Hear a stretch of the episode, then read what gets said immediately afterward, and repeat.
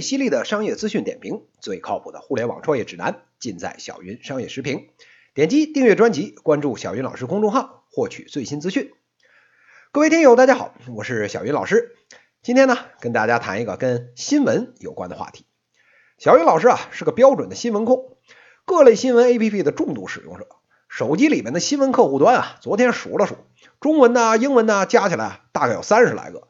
每天呢，有相当一部分时间啊，用来看各种新闻。但是啊，这一两年来，特别是这半年，小云老师觉得呀，这个新闻呐，越来越没法看了。各种啊标题党满天飞，什么赤裸少年面对禽兽围攻泰然自若啊，点开以后，你会发现这是贫困山区的小破孩光着屁股放羊，什么高潮来临，男女兴奋过度不知所措。结果呢是某年钱塘江大潮，大家在岸堤上观潮，还有什么闹市路段惊现无头裸尸？结果呢是大妈买菜买的刚杀好剁了头老母鸡掉地上了，满坑满谷啊都是类似的新闻，而且啊有增无减。开始啊，小云老师还自我反省了好长一段时间，不是说这个咱这个新闻客户端现在都是个人工智能个性推荐了吗？天天看见这种内容啊，一定是我自己人生观出了问题。后来啊，四处打听一下，才发现原来呢不止我一个人，好多啊三观超级正的朋友也都纷纷表示，自己这些年啊越来越看不到好新闻了。对此呢，果壳网的这个 CEO 姬十三有一个非常形象化的描述，叫中文内容的粪坑化。那为什么叫粪坑呢？小云老师分析啊，主要是两点。一是呢，大多数内容啊非常低劣，像大粪一样臭不可闻；二是呢，满坑满谷啊都是这种垃圾内容，里面呢就算埋着有精品，您都不愿意找。这个比喻啊，形象生动，完美的刻画了现在中文新闻客户端的现状。那为什么落到今天这副局面？那不可避免的，咱就要谈一谈这个新闻啊个性化推荐的算法。我们不妨拿这个大名鼎鼎的、以算法牛逼著称的这个今日头条新闻客户端来看一看。根据今日头条 CEO 张一鸣透露呢，算法是今日头条的核心，也是他们啊与传统新闻媒体最本质的区别。今日头条呢之所以能够精准的推荐出用户所喜好的新闻啊，完全得益于算法。而正是这种所谓的个性化精准推荐，使得今日头条啊在短短两年之内拥有了二点二亿的用户。那具体是怎么做的呢？今日头条的个性化推荐算法的核心啊，就是投票。每个用户呢一票，喜欢哪一篇文章呢，就把票啊投给这篇文章。您打开看过，这就算投了一票了。经过这个机器统计呢，最后得出的结果啊，很可能是啊这个人群下最好的文章啊，然后把这篇文章呢推荐给给您类似的人群的这个过程呢，就是个性化的推荐。所以啊，这看似是机器推荐，其实呢是用户之间在互相推荐。这样啊，他们就觉得能够保证按照用户的个性化推送用户更喜欢的内容。这算法听起来精妙，用心也很良苦，但是呢，咱们用户看到的却是标题党横行，内容惨不忍睹。那这么牛的算法，为什么没起效果呢？这第一个原因啊，就是人性之恶。大家伙呢，也许是国贸上班，天天两杯星巴克的金融精英。又或许呢，可能是中关村里面拿着期权啊，天天九九六的 IT 英雄。但是啊，脱掉了职业本身赋予我们的外衣，我们啊，其实都是一帮沾了市井烟火气的老爷们和老娘们。所有人都有的人性上的缺点，我们一样都有。别看啊，人前阳春白雪，在潜意识里面，我们对于八卦的标题啊、大波的美女啊、低俗的内容啊，有天然的爱好。看着这一个个耸人听闻的标题。再看着这个缩略图上那些锥子脸、大屁股的妖精，哪怕我们知道这是标题党，哪怕我们知道这里面八成是没用的垃圾，这大拇指啊，总是不由自主的滑向那个写着“苍老师出道靓照，山前速看”的这种文章。而这些啊沾满荷尔蒙的选票啊，一张一张的就投向了这些垃圾文章，并被冰冷的这个机器算法归类整理，一步步啊推向了前台。第二个原因呢，就是碎片化的时间。我们的手机里啊，除了微信这种时间消耗的大户以外，我们的碎片时间呢，很多都消耗了在新闻 APP 上面。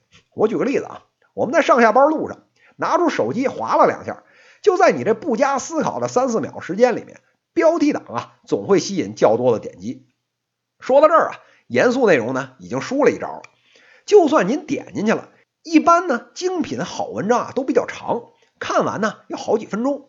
当您看完关闭这一篇文章，满怀感激的暗叫了一声“好”之后，发现了一个什么尴尬的事实？就在您看文章这三四分钟之内，那些啊靠简单垃圾内容拼凑的这种标题党文章，由于呢不需要深入阅读，那人家早打开几十次了。按照刚才说的这个人工智能算法这个规则啊，这就已经投了几十票了。而您看这篇文章呢，顶多啊就多投了一票而已。在这个冷酷无情的算法面前啊。这种精品文章那是被抡圆了胖揍，一点脾气没有。最后的原因呢，就是劣币驱逐良币。制作一篇标题党的破文章，只要流程熟悉，一个编辑啊，一个小时能编出两三个，一天呢就能攒出几十篇。而一篇精品文章呢，作者呀玩了命的绞尽脑汁，动用关系啊，深挖材料，憋得满脸通红才出来一篇。也许呢需要好几天，或是好几星期。大家都在后台同时投放内容，在机器的规则下面，您再牛逼，但是也急不住人家标题党人多势众啊，总是落了下场。另外了，由于免费内容啊本身无法盈利，像今日头条这种大平台，盈利的压力面前，算法不可避免的就要把你给你推啊这种标题党啊，推广告啊，像这种内容，好内容呢分分钟钟啊就被淹没在这个垃圾内容的汪洋大海里面了。新闻内容啊，现在已经无可挽回的变成了臭不可闻的大粪坑。像小云老师这样的重度新闻用户呢，心里啊不由得升起一丝绝望。深陷粪坑中的我们，又该如何自救呢？这第一种方法啊，就是下载高度聚焦的媒体新闻 APP，比如呢虎嗅啊、三十六氪啊这种讲这个互联网创业的媒体，或者呢 AC 汽车啊这种行业公众号，像这种专业型的媒体啊。靠行业的门槛，天然呢把很多泛娱乐型的垃圾文章啊挡在了外面。但是很遗憾的是什么呢？这些行业 APP 啊，天然的丧失了综合媒体的流量优势。这帮人啊，为了养活自己，也不得不啊半遮半掩的偷偷卖个身。例如啊，这两年比较常见的这个公司宣传的软文啊，就是典型的一类。您还指着这是对行业新秀的深入调研呢？其实啊，这人家自个儿拟的公关稿。这些年啊，这类独立的这种行业媒体呢，无不寻求上市变现。这类文章的数量啊，有不断增加之势。各位客官呢，心里虽然不爽，但是啊，总算离内容的粪坑呢，算是远了一步。那第二种方法呢，就是依赖朋友圈的推荐。我们的朋友圈里面啊，总是聚集着很多跟我们价值观基本趋同的人。我们呢，拉开朋友圈一看，在剔除了这种晒娃、晒胸、晒美食、拉票、帮转、卖东西以外呢。剩下的就是这些人分享的文章了。您的朋友喜欢的文章，八成啊您自己也喜欢看。但是啊，话又说回来了，如果这您的圈子要有问题，哎，那可就有意思了。一个典型场景就是以这个大龄亲戚为主的这种朋友圈，有时候呢还包括自己的爹妈。这些临近退休或者已经退休的叔叔阿姨们啊，每天这个乐此不疲的转发啥呀？震惊中国，猪肉吃了患癌概率高达百分之九十。感动十亿人的视频看哭了，这种文章您还别嫌烦，不仅发到您的朋友圈，还好死不死的发给你本人。你小样的要是敢屏蔽他们，他们就敢把不忠不孝这四个大字纹你脸上。这传说中的中老年流量的陷阱，有时候啊比新闻的粪坑啊还可怕。这最后一种方法也是最有效的一种方法，就是乖乖掏银子了。喜马拉雅的付费应用啊，知乎上面的付费知识问答呀。彭博商业周刊的年费啊，本质上都是一样，让我们用金钱呢来对内容进行甄别。从一定意义上来讲呢，付费啊，如今可以看作一种新的信息筛选方式。毕竟啊，当我们点击了付费的按钮以后呢，一个天然的契约啊，就摆在我们还有作者之间了。我们呢负责爱的供养，而作者呢就要负责在承诺的时间范围之内，拿出啊没有广告的、没有水分的干货内容来回馈读者。经过这两三年的互联网的洗礼啊，为精品内容或者知识来付费，似乎啊已经变成了大家的共识。金钱筑起的这堵付费和免费内容之间的高墙呢，也成了远比算法更有效的筛选手段。而这就把球啊踢到了内内容输出方，如何呢让优质的内容脱颖而出？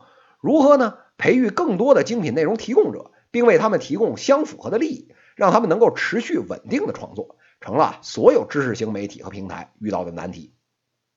我们为免费的内容付出时间，我们为精品的内容付出金钱。马云马道长说，免费啊是最贵的商品。